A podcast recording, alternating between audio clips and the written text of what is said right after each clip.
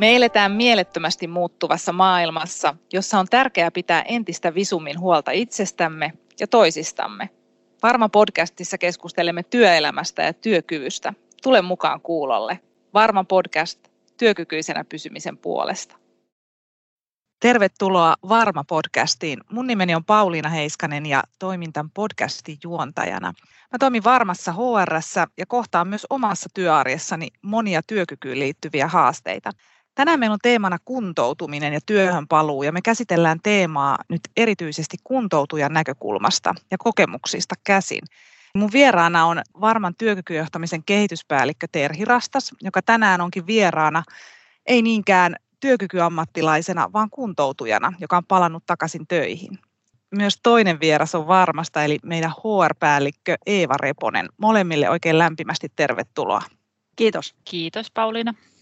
Tänään me kuullaan Terhi sun tarina ja kokemuksia siitä, kun työkykyammattilaisella työkyky on järkkynyt. Ja toisaalta Eeva kertoo sitten siitä, että miten työpaikalla ja työyhteisössä voidaan huomioida ja valmistautua siihen, kun palataan tämmöiseltä pitkältä poissaololta takaisin töihin. Tuossa noin reilu vuosi sitten, Terhi, sun elämä heitti aika lailla häränpyllyä. Tapahtui aika isoja asioita. Kertoisitko meille vähän taustaa, että mitä oikein tapahtui? Joo, Alkuvuodesta 2019 täytin 50 vuotta ja silloinhan alkaa Suomessa nämä naisten rintasyöpäseulonnat. Hieno juttu. Ja luonnollisesti menin, kun kutsu kävi seulontaan ja niin siinä kävi, että viikon kahden kuluttua ei tullutkaan semmoista kirjettä, että kaikki kunnossa, vaan tuli kutsu lisätutkimuksiin. Siihen meni noin viikon verran, pääsin sinne lisätutkimuksiin ja siellä sitten selvisi, että rinnasta löytyi möykky – ja siitä otettiin saman tien sitten koepalat ja siinä meni sitten seuraava viikko, jolloin sain tulokset, eli vappuaattona 2019 selvisi, että rintasyöpähän se siellä on. Ja tässä vaiheessa, vaikka tiesin, missä se kasvain on, minkä kokoinen se on, en millään tavalla olisi itse sitä voinut löytää, en tiennyt siitä mitään. Eli tämä seulonta oli aivan avainasemassa tässä. Jos palataan sinne ihan alkumetreille, sä sait kuulla tämmöisen järkyttävän diagnoosin, niin mitkä asiat oli erityisen tärkeitä siinä alkuvaiheessa?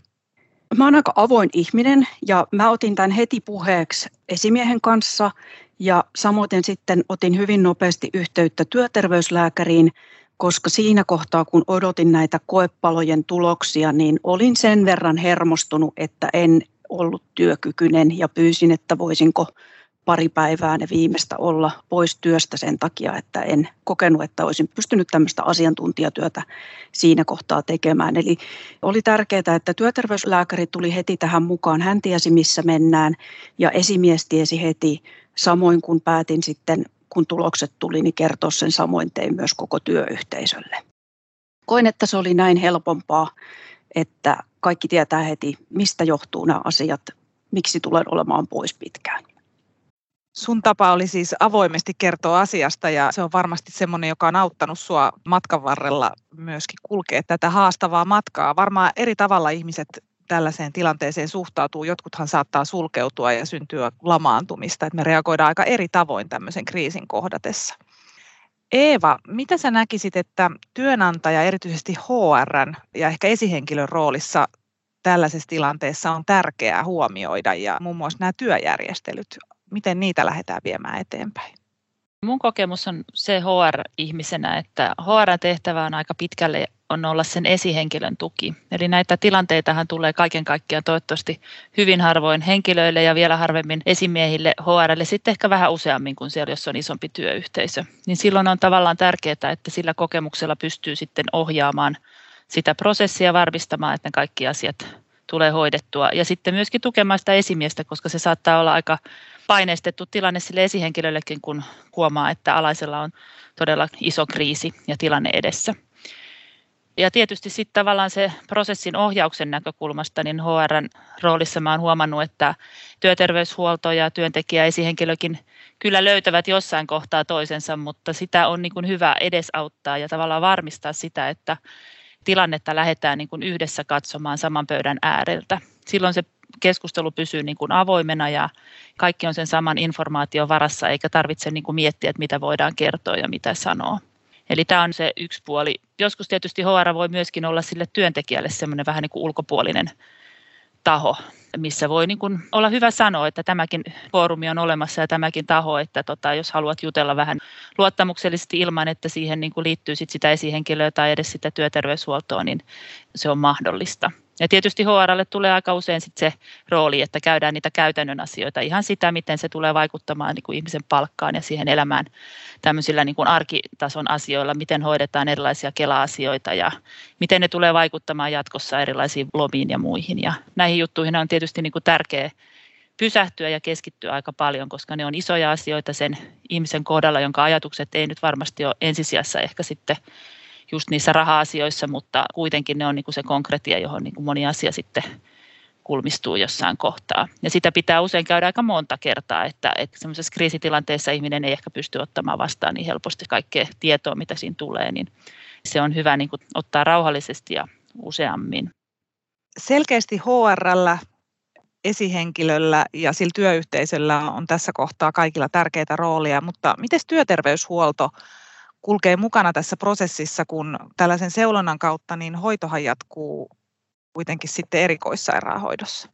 Mulla tosiaan on onni, että on äärettömän hyvä ammattitaitoinen, asiantunteva ja empaattinen työterveyslääkäri, jonka kanssa saman lääkärin kanssa on saanut asioida koko varmassa työskentelyn ajan ja hän tunsi ja tiesi muuten tilanteen.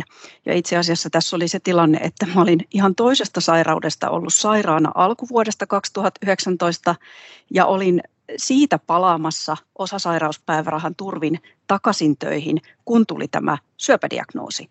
Eli näin suinkaan niin kuin nämä asiat me aina niin kuin yksi kerrallaan, vaan sieltä, sieltä edellisestä oli rippeitä jäljellä, kun sitten jo pukkas seuraavaa sairautta.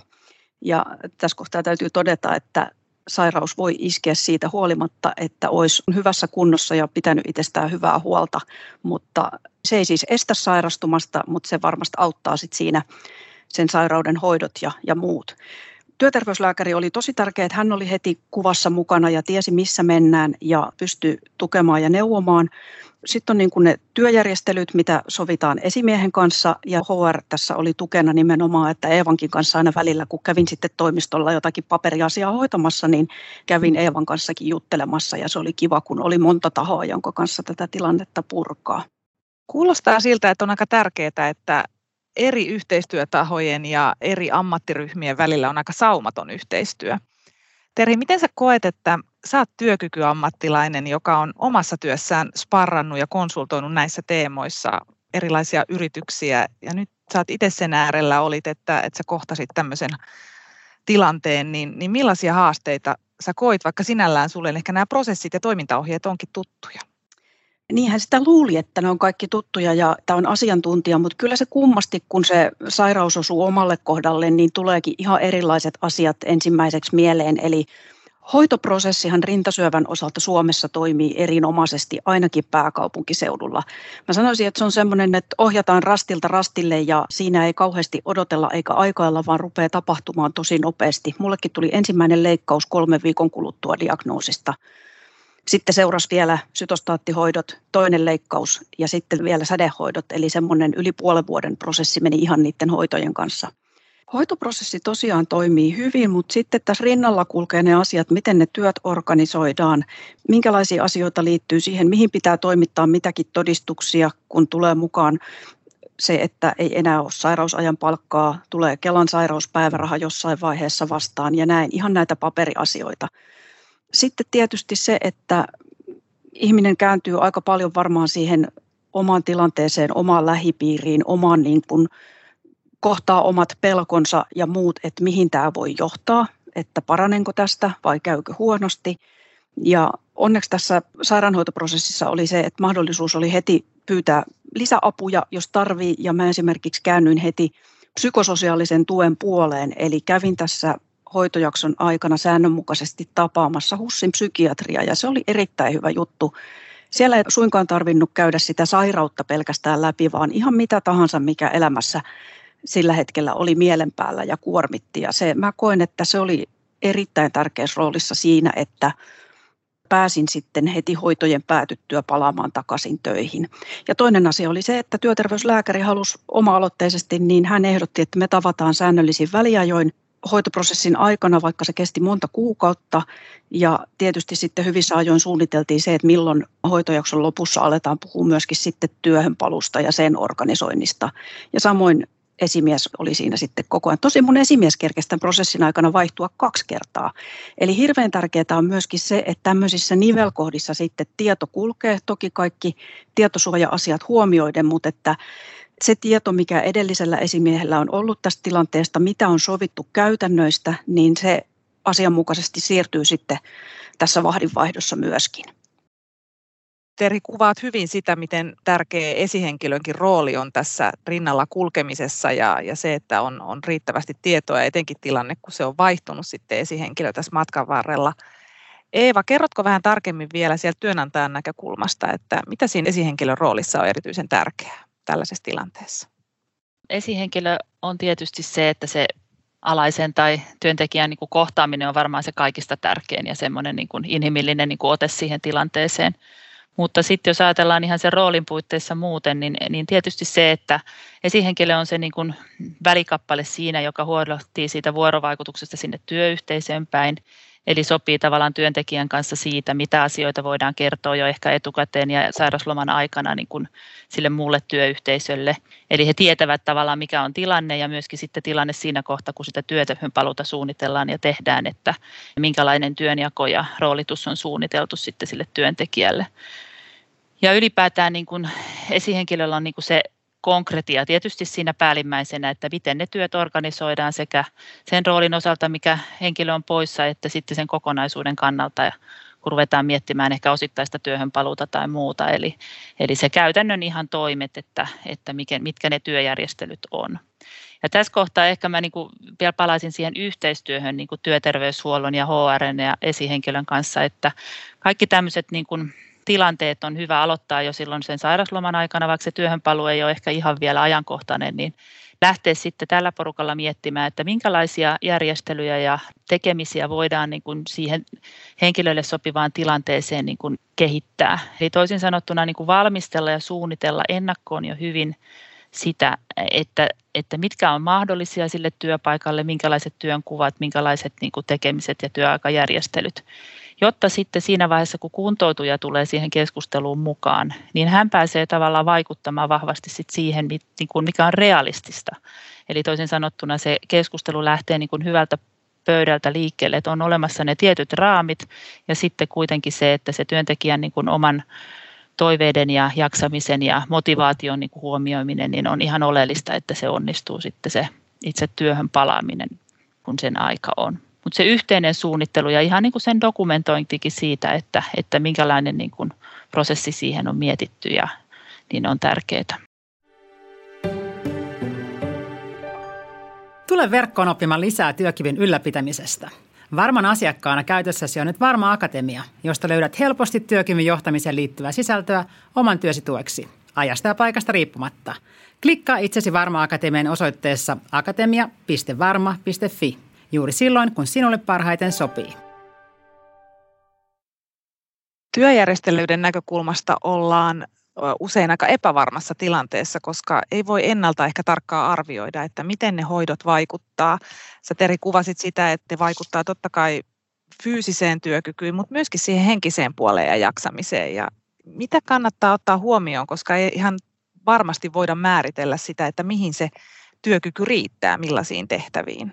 Se on totta. Se on sille, sille sairastuneille ja, ja työyhteisölle yhtä lailla epävarma se tilanne, että mitä, mitä tästä seuraa. Ja esimerkiksi mun kohdalla, kun ensimmäisen leikkauksen jälkeen vasta sitten selvisi, että mitä sieltä loppujen lopuksi löytyi. Ja se ennuste olikin sitten ehkä vähän rankempi kuin olin odottanut. Eli tulikin sitten sytostaattihoidot ja toinen leikkaus ja sädehoidot, että se ei hoitunutkaan ihan niin nipsnaps ja nopeasti kuin ehkä toivo mutta mullakin oli tärkeää siinä sen ensimmäisen leikkauksen jälkeen palata hetkeksi töihin ja sinne työyhteisöön. Mä ehdottomasti halusin, koska en tiedä minkä verran sain aikaiseksi mitään, mutta se oli hirveän tärkeää, että pääsi siinä kohtaa sinne töihin ja, ja sai olla siinä työyhteisössä ja sai tehdä jotain järkevää ja ajatella jotakin muuta siinä päivän aikana.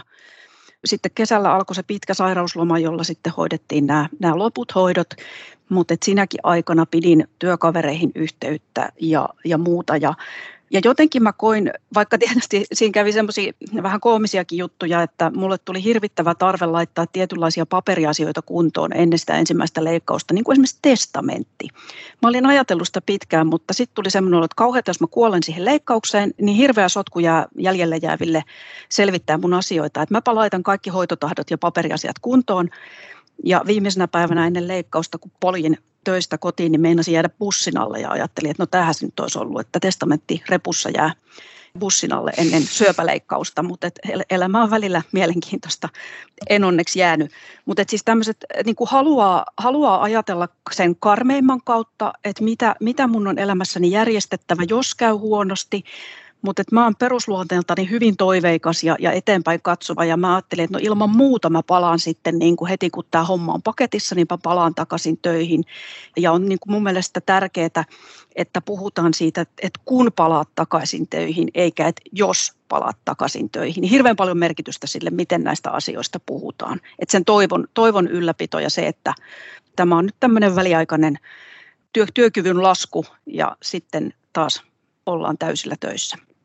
Eeva, onko jotain asioita, mitä sä haluaisit tässä kohtaa tuoda työnantajan näkökulmasta tähän, että on epävarma tilanne ja, ja ei voida ihan tarkkaan tietää, että mihin se työkyky on ikään kuin, millaisiin tehtäviin se on valmis? No ehkä silleen voi ajatella toi, että se, miten niistä asioista puhutaan, niin koskee myös sitä työnantaja esimiehen roolia, että kyllä se niin kuin tärkeä lähtökohta on kaikille sille että lähdetään niin kuin valmistelemaan, että kun henkilö palaa töihin ja pyritään niin kuin kaikin keinoin niin kuin tekemään se niin, että hän pääsisi mahdollisimman pian töihin. Koska tota, että vaikka se työpanos ei ehkä ole tietenkään samanlainen heti alkuun kuin mitä, mitä olisi niin kuin muussa tilanteessa, niin se kuitenkin se, että sitä sairaslomaa saadaan lyhennettyä mahdollisimman lyhyeksi, niin tiedetään, että se ennustaa niin kuin hyvää ihmisen työkyvyn ja työhön palaamisen kannalta. Ja kyllä niin kuin hyvä, hyvä työyhteisö tietysti vähän pystyy kestämään sitten tämmöisiä elämän kriisitilanteita niin kuin siellä työyhteisön sisällä ja tukemaan toisiansa, eli, eli se on tärkeää.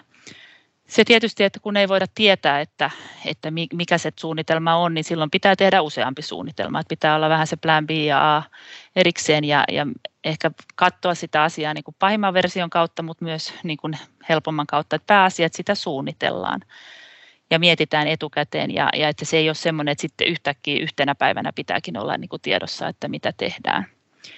Se on sitten tietysti myöskin realismi, että esihenkilöllä niin on tehtävänä niin kuin seurata sitä työyhteisön tilaa, että kun henkilö palaa sitten ehkä osatyökykyisenä töihin, niin, niin siinä on aika tärkeässä roolissa se esihenkilö olemaan sellainen ilmapuuntari, että miten se työyhteisö jaksaa ja reagoi ja, ja, ja pystyy olemaan siinä niin kuin sen työkaverin rinnalla. Ja toki sitten joskus tavallaan niin kuin voi olla sekin tilanne, että pitää ottaa se työyhteisön etu esille rohkeasti ja sanoa, että ehkä tässä ei voi niin kuin vielä ajatella, että henkilö on niin kuin valmis siihen työyhteisön joukkoon. Että, mutta niin kuin sanoi Terhikin tuossa, niin, niin kyllähän sillä kannatteluvoima ja varmasti tahto löytyy sieltä porukasta, että, että sillä lailla niin kuin mitä nopeammin, niin sen parempi. Mutta semmoinen objektiivinen näkökulma myös siihen tilanteeseen, että aina se ei suju mutta ehkä jos se tahto on iso ja, ja, ja yritys on, on paljon, niin silloin se pääasiassa sujuu kyllä ainakin mun kokemuksen mukaan, että, että kyllä me halutaan olla toisillemme niin kuin tukena ja valmiita niin kuin joustamaan monessa asiassa, kun tämmöiset tilanteet tulee vastaan.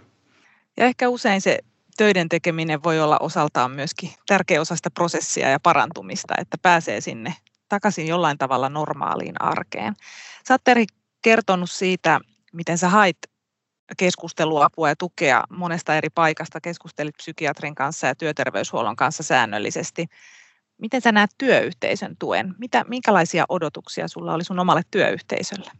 No odotuksista en, en oikein osaa sanoa, koska tilannehan oli niin yllättävä, mutta jotenkin kun oman, oman tapa ja tyyli on puhua asioista avoimesti, niin en olisi osannut sitä salata, vaan oli, oli helpointa sitten kertoa se kaikille.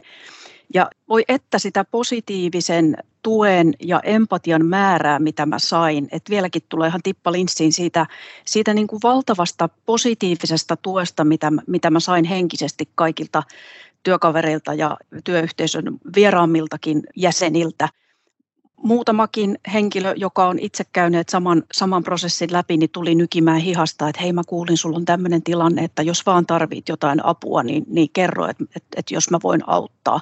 Ja, ja se oli aivan valtavan, valtavan tärkeää ja pääsinkin puhumaan niistä kokemuksista ja sen takia en tarvinnut mitään esimerkiksi tämmöistä rintasyöpäyhdistyksellä on esimerkiksi paljon tämmöistä vertaistukea tarjolla, mutta et en kokenut sellaista tarvitsevani, vaan että se, se HUSin psykososiaalinen tuki, psykiatrin tapaamiset ja sitten tämä niin kuin tietysti ystävien tuki työkavereiden lisäksi läheisten ihmisten, niin, niin se, oli, se oli todella tärkeää. Onpa hienoa kuulla, ja, että miten paljon oot saanut tukea, mutta myöskin hienoa varmaan kuulla nyt näitä, näille työyhteisön jäsenille, että, että se on ollut tarpeen ja oot siitä kiitollinen. Että hienoa, kun pystyt sanottamaan ja jos me mennään nyt ihan konkreettisesti siihen työhön paluun, niin kerro Terhi, miten se käytännössä sitten järjestettiin sun osalta? Joo, tämän vuoden tammikuun lopussa mulla loppu ne hoidot ja mä halusin heti palata takaisin töihin. Toki niin, että, että ensin pikkusen varovasti. Kokeilen sitä, sitä työkykyä, koska hoidot oli ollut rankat, elimistö oli kokenut isoja muutoksia ja kaikkea, kaikkea niin kuin kaljuuntumisesta kilojen kertymiseen ja muuta, muuta. Kunto oli aika rapistunut.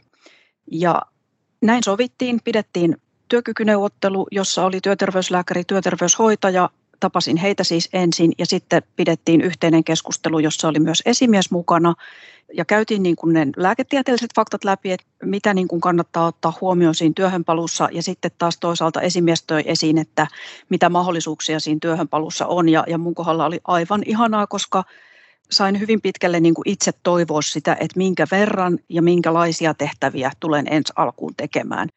Ensin lähdettiin liikkeelle osasairauspäivärahalla. Mulla oli jäljellä niitä päiviä enää vajaan kuukauden verran johtuen siitä edellisestä sairaudesta. Ja se aika oli liian lyhyt, että sen jälkeen olisin ollut valmis jo siihen täyspäiväiseen työskentelyyn. Väsymys oli aika kova ja palautumista vaati paljon. Mutta sitten mä lähdin hakemaan varman ammatillista kuntoutusta siihen jatkoksi, eli että pystyisi sen työhönpaluun tekemään porrastetusti pikkuhiljaa työaikaa lisäten. Ja se hakemus oli tosi, voin sanoa ihan vilpittömästi, että se oli helppo ja nopea täyttää, käsittely tapahtui nopeasti ja silloin tuli myöskin niin kuin semmoista helpotusta, koska täällä on myös nämä taloudelliset asiat taustalla, että mistä sen toimeentulon saa minkäkin etuusjakson aikana, että tässä sitten siirryttiin Kelan sairauspäivärahasta siihen kuntoutusrahaan. Mitä Eeva työnantajan näkökulmasta on tärkeää huomioida tässä työhönpaluun tilanteessa, kun työyhteisöön palaakin kuntoutuja? Työhönpaluutilanteessa niin tietysti se ensimmäinen vaihe on tosiaan se, että mietitään, että mitä ruvetaan tekemään ja mikälainen se rytmitys on. Ja siinä kohtaa niin kun HR saattaa olla se yksi taho, joka ehkä pystyy tuomaan siihen niitä erilaisia tapoja tuoda. Että Erikin mainitsi tuossa tuon osasairaspäivärahan tai sitten ammatillinen kuntoutus on tietysti se yksi tärkeä, mikä tuli tässä avuksi, mutta sitten on tietysti muitakin semmoisia työn jaksottamiseen, osa-aikaistamiseen ja muuhun liittyviä asioita. että siinä on hyvä olla pöydällä ne eri vaihtoehdot, jos näyttää siltä, että ne, ne semmoiset niin kuin perinteiset, niin kuin just nämä osasairaspäivärahat ja ammatillinen kuntoutus ei ehkä aina niin kuin pysty kattamaan niitä tarpeita. Mutta siinä vaiheessa, kun sitä kuntoutusta suunnitellaan ja lähdetään hakemaan, niin on hyvä, että siellä on ollut se keskusteluyhteys jo työterveyshuollon ja esihenkilön ja HRn kesken siitä, että tiedetään, että mitä lähdetään hakemaan, koska sieltä tulee sitten tietysti työnantajallekin se kysymys ja kysely esihenkilölle, että onko tämä ok ja, ja pystytäänkö näitä töitä järjestämään, niin siinä vaiheessa on, on hyvä, että se suunnitelma on jo niin kuin tietyllä tasolla käsitelty sitten kun tullaan näihin työterveysneuvotteluihin, niin niissä tilanteissa ehkä niin, niin mä näkisin, että on hyvä muistaa, että ne on aika paineistettuja tilanteita saattaa olla sitten, kun se on, se on tiukka paikka, kun sinne töihin palataan. Ja, ja, ja sitä varten suosittelen, että usein työntekijällä on kiva, että on ainakin sanottu, että hänellä olisi mahdollisuus ottaa se tukihenkilö siihen mukaan, joka toimii vähän semmoisena niin sparraajana ja muistin tukena ja ynnä muuta. Mutta myös sitten sille esihenkilölle, että hänellä on – on sitten mahdollisesti tuki. Ja usein se on HR sitten just, joka pystyy tuomaan ehkä niitä aikaisempia kokemuksia, mitä tämmöisistä tilanteista on ollut ja, ja tavallaan niin kuin välittämään sitten niitä kokemuksia, että se keskustelu pysyy tarpeeksi niin kuin semmoisena konkreettisena ja tiedetään, että mihin kohtiin sitten ehkä saattaa olla hyvä niin kuin käydä tarkennukset jo siinä alkuvaiheessa.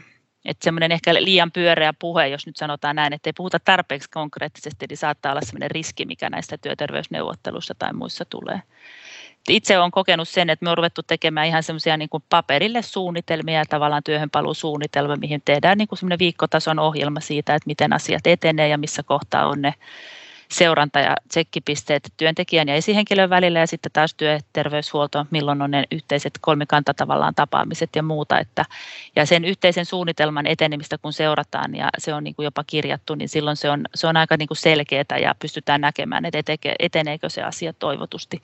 Ja varsinkin ammatillisessa kuntoutuksessa, missä sitä työaikaa usein niin kuin lisätään siinä matkan varrella, niin siinä pitää aika niin kuin herkkänä mennä eteenpäin ja, ja se yhteinen näkymä pysyä koko ajan, että miltä se tilanne näyttää sen työntekijän työntekijän kokemuksen kannalta ja miltä se näyttää sen esihenkilön kokemuksen kannalta. Eli, eli nämä on niin semmoisia tärkeitä. Ja sitten se työhönpalun aikana niin myös se semmoinen seuranta ja keskustelu siellä työyhteisössä on tärkeää, mistä esihenkilön pitää huolehtia, että miten se tilanne niin kuin tuntuu ja näyttäytyy siinä niin kuin porukassa, että se pysyy koko ajan semmoisessa hyvässä balanssissa ja ihmiset osaa tukea ja olla toisaalta niin kuin keskittyneitä omaan työhönsä niin kuin oikealla tavalla, niin se on tärkeää. Mä näen Terhi, että sä nyökkäilet. Onko jotain, mitä sä haluat vielä lisätä tai kompata, mitä Eeva tuossa äsken kertoi?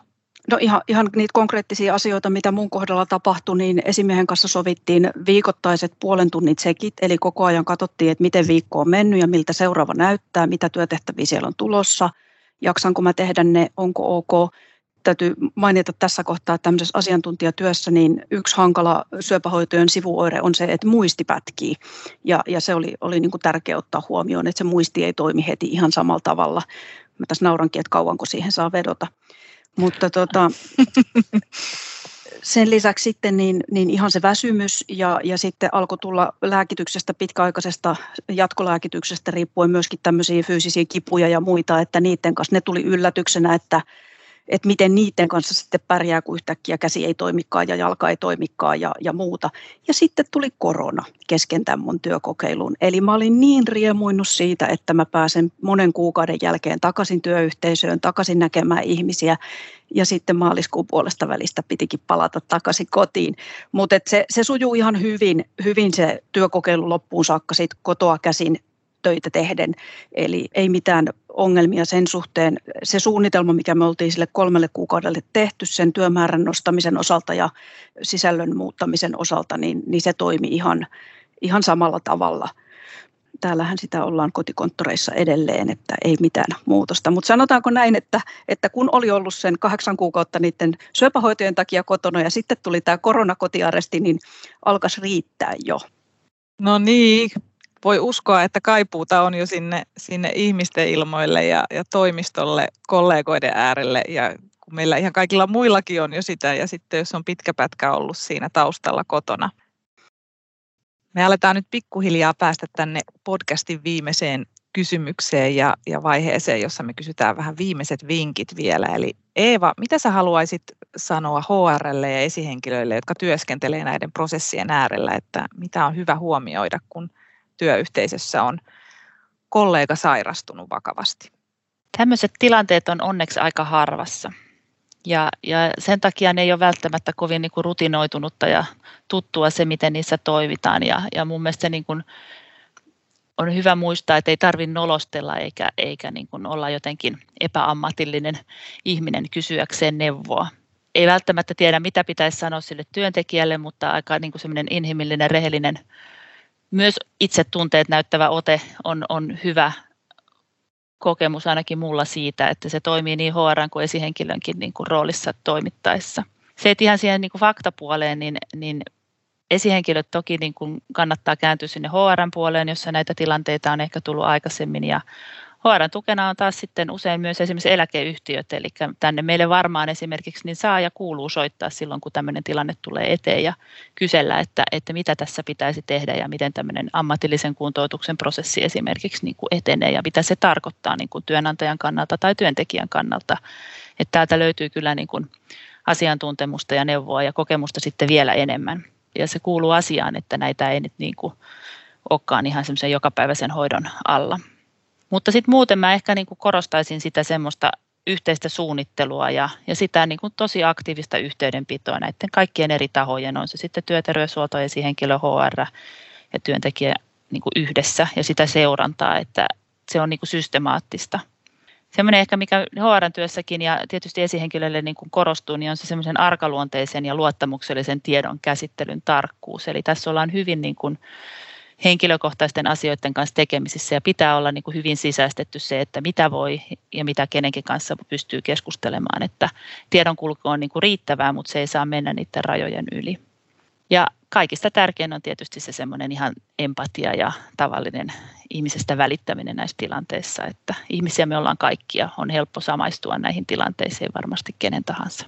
Sama kysymys vielä Terhille, eli mikä on sun vinkki ja ohje siinä kohtaa, kun työyhteisössä työkaveri sairastuu vakavasti? Niin kuin Eeva sanoi, niin tämä voi tosiaan tulla puskista tämmöinen vakava sairastuminen kenelle tahansa. Eli se normaali ehkä semmoinen, itselläkin on varmaan ollut aikaisemmin, kun on tämmöisiä tilanteita kohdannut, niin ensimmäisenä miettinyt apua, apua, mitä mä, mä en osaa sanoa mitään. Niin aina voi kysyä tai sanoa ihan suoraan, että hei, mä en tiedä mitä mä sanoisin, on tosi pahoillani, että sulla on käynyt noin, voiko mä olla jotenkin avuksi siinä kohtaa jo, jo niin, kuin, niin mä tiedän, että, että se, se henkilö niin on, on jotenkin niin kuin, se vaan lämmittää sydäntä ja, ja eihän siinä välttämättä voi tehdä yhtään mitään, mutta silloin tietää, että hei, toi ihminen oikeasti välittää minusta ja minun tilanteestani. Mutta sitten mä sanoisin vielä, että, että, että älä oleta mitään, äläkä, äläkä ehkä sitten lähde kuormittamaan sitä ihmistä niillä, niillä omilla tarinoilla siinä kohtaa, vaan että et ehkä se kuunteleminen ja läsnäoleminen on se, mitä kaikkein eniten siinä kohtaa tarvitaan. Sitten mun ihan henkilökohtaisia tämmöisiä havaintoja tässä matkan varrella oli, että, että esimerkiksi syövästä puhutaan usein taisteluna. Ja, ja mä en ihan ymmärrä, mihin se perustuu, koska silloin kun tämmöinen vakava sairaus iskee, niin, niin päinvastoin ehkä kannattaa yrittää päästä siitä taistele- ja pakennetilasta ja, ja yrittää säilyttää kaikki energia, minkä tarvitsee siihen parantumiseen ja yrittää tavallaan hyväksyä se tilanne ja ottaa sitten kaikki mahdollinen se positiivinen, mitä, mitä ympärillä on ja, ja ennemminkin keskittyy niin päin. Että se taistelu on ehkä vähän vanha ja kulunut vertaus tässä kohtaa.